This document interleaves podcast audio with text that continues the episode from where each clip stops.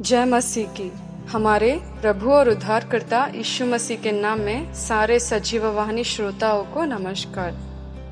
आज के दिन हमारे ध्यान करने का विषय ये है कि यीशु के समाचार के ऊपर विश्वास करना।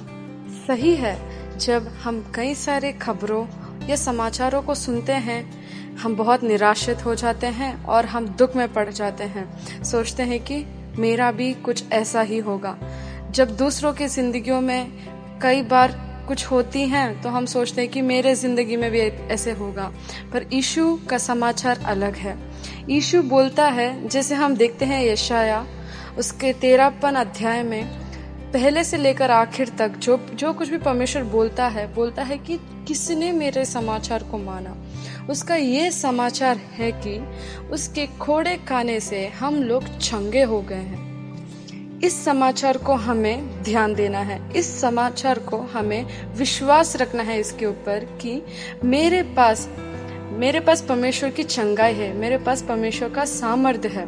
जो दूसरों को होता है, वो मेरे को नहीं होगा, क्योंकि मैं इस धरती पर हूँ, पर मैं इस धरती का निवासी नहीं हूँ, क्योंकि मेरे अंदर जो आत्मा परमेश्वर ने मुझे दी है, वो स्वर्ग से मिली है मुझे। और मेरा परमेश्वर मुझे चंगाई दे रहा है, और मैं किसी खबरों के बारे में या किसी समाचारों के बारे में मैं निराश नहीं रहूँगा। जैसे कि हम एक और वचन में देखते हैं, नीति वचन, उसका पंद्रह और उसका तीसवा पद। आँखों की चमक से मन को आनंद होता है और अच्छे समाचार से हड्डियाँ पुष्ट होती हैं। आप निराश होते हैं बहुत सारे समाचारों को सुनकर, पर थोड़ा सा समय आपके दिन में से निकाल कर, जैसे आप ये समाचार सुन रहे हैं, आपकी हड्डियों में परमेश्वर की सामर्थ और परमेश्वर का चंगाई आप सभी को आके छू रहा है।